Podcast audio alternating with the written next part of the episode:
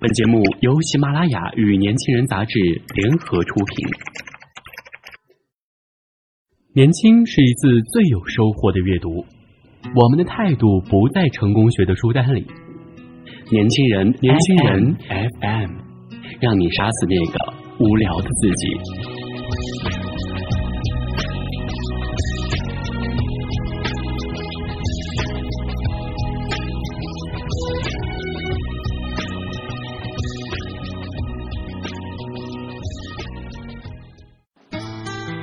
早期的父亲三部曲《推手》《喜宴》《饮食男女》，故事都很耐人寻味。十年前第一次看时，印象最深的是《推手》里抓马的一幕。太极拳高手的父亲上了美国电视新闻，报道中说，唐人街一家中餐厅想要解雇一名七十四岁的雇员，找来了华人小流氓、美国警察，全都推不动、拉不走他。中华武术博大精深啊！年少时最爱看传奇，注重最戏剧性的桥段。最近重温这三部电影时，却注意到了许多细节。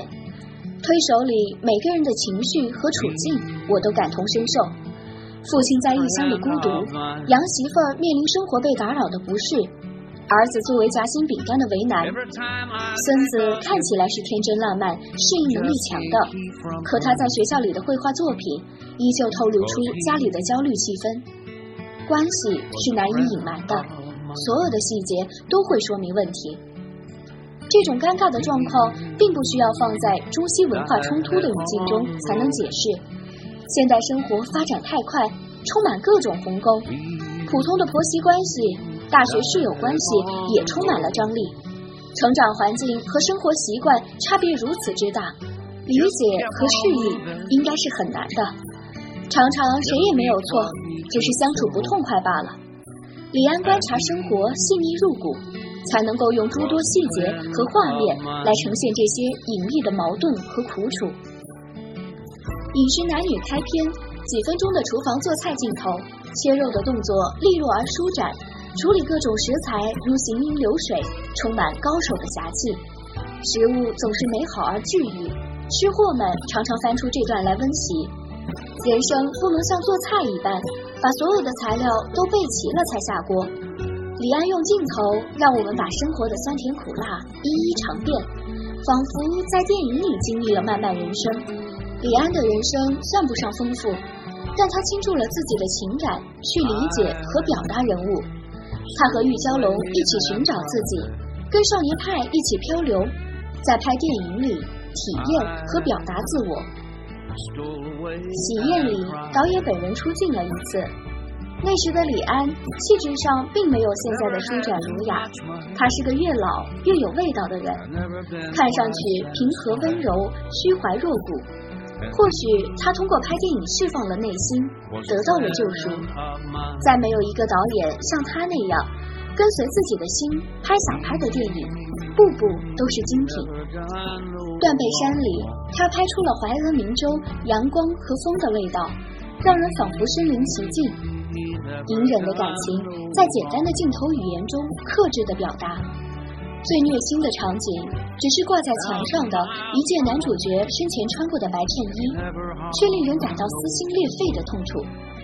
拍《色戒》时，他和梁朝伟、汤唯、王力宏三个主要演员都非常投入。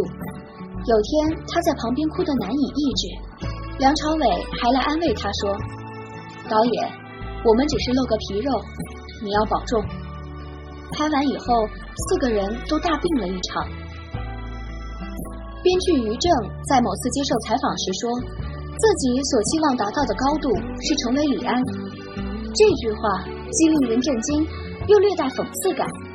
一个被贴上玛丽苏和抄袭标签的人。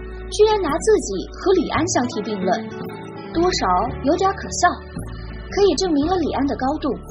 他是一个理想的行业标杆。现在一些老牌导演的片子，如陈凯歌的《道士下山》等，充满了说教。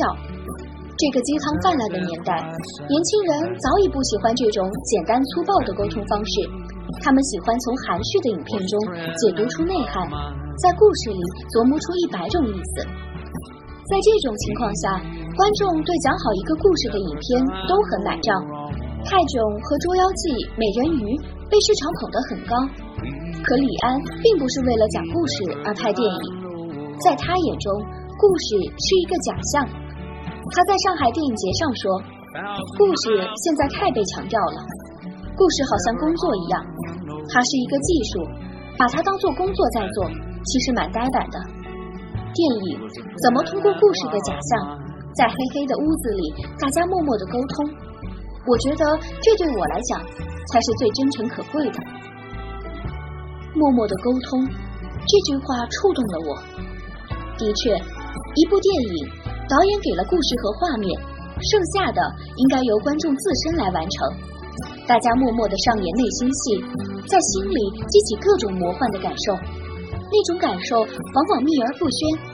可正因为这独特隐秘的感受，我们才会把李安这样的导演视为知己。其实生活中也是如此。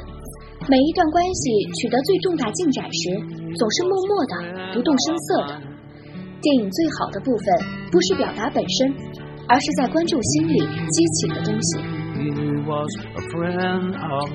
今天的年轻人到这里就结束了，感谢您的收听，我是主播舒杰。想了解更多关于年轻人 FM 的信息，请关注微信公众号 youngs 一九八一，或直接搜索“年轻人”即可。